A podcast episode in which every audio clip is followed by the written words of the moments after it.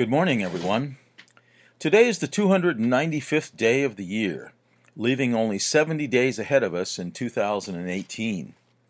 56 years ago today, President John Kennedy, in a speech to the American people, announced that American spy planes had discovered Soviet missile bases being built in Cuba. Because of the proximity to the United States and the growing threat that the USSR would easily be able to strike the contiguous U.S. if construction of the bases in Cuba were completed, said Kennedy, a naval quarantine of the waters around Cuba was put into effect, and the subsequent impasse that was soon resolved became known as the Cuban Missile Crisis.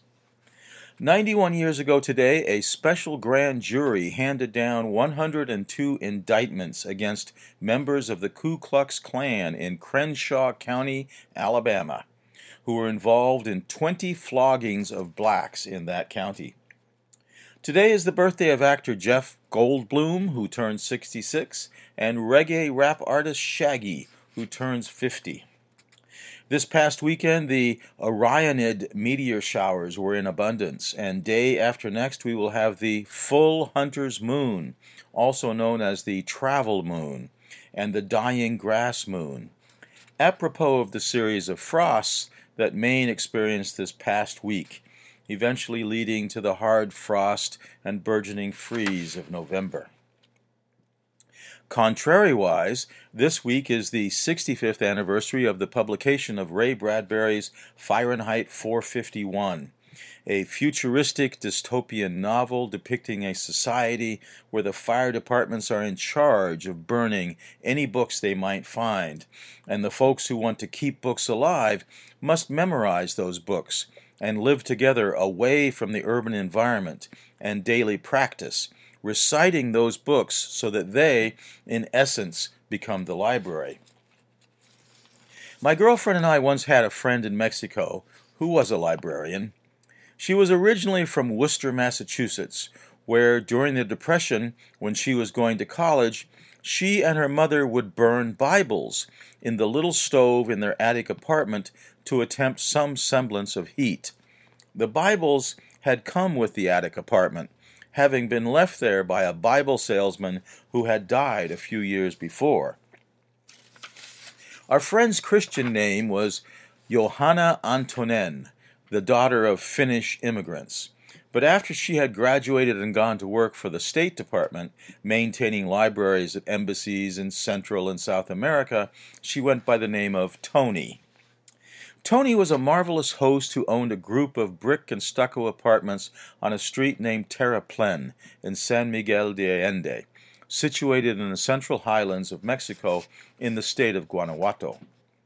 Terraplen is the Spanish word for embankment, as a river had run fairly robustly through San Miguel back in the middle of the 16th century when the town was founded during the initial explorations of the conquistadors. In fact, Tony's apartments were an expansion of the original building that had been a convent, as shown on the earliest church records of San Miguel de Allende. Tony was one of the greatest traveling companions my girlfriend and I have ever had the pleasure of knowing. One of our most memorable road trips was to Zacatecas, one of the leading silver mining districts of early Mexico, again a product of the first generation conquistador exploits. Zacatecas, old as it is, has a fantastic library with hundreds upon hundreds of leather bound volumes from the 16th century. And being a librarian who was also fluent in Spanish and noted for her own work at the library in San Miguel, Tony was able to gain us access to the oldest of the archives in the Zacatecas library. But Tony knew how to relax and play, too. She had been so long at the studious life that play and work often blended wonderfully. When her husband had died, the vacation palapa they had built in Tulum, in the Yucatan, took on a new purpose.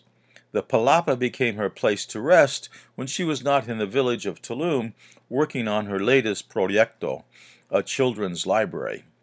Tony, by the way, had also written children's books. Today, 71 years ago, heavy winds had been fanning a fire that had begun a few days before at Dolliver's Dump, just off the Crooked Road in Hull's Cove, Mount Desert Island. For the first three days, the fire had only blackened 169 acres, but on October 21st, with the help of the wind, the fire engulfed 2,000 acres, and personnel from the Army Air Corps, the Navy, the Coast Guard, the University of Maine Forestry Program, and the Bangor Theological Seminary joined local firefighting crews. Nonetheless, the fire intensified, so that 2,300 acres burned on October 22nd. By now, the fire was crossing Route 233 on Mount Desert Island and continuing along the western shore of Eagle Lake.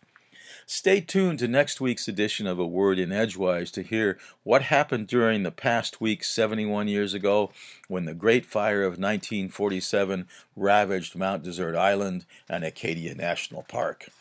From Orono, Maine, here's to a great day.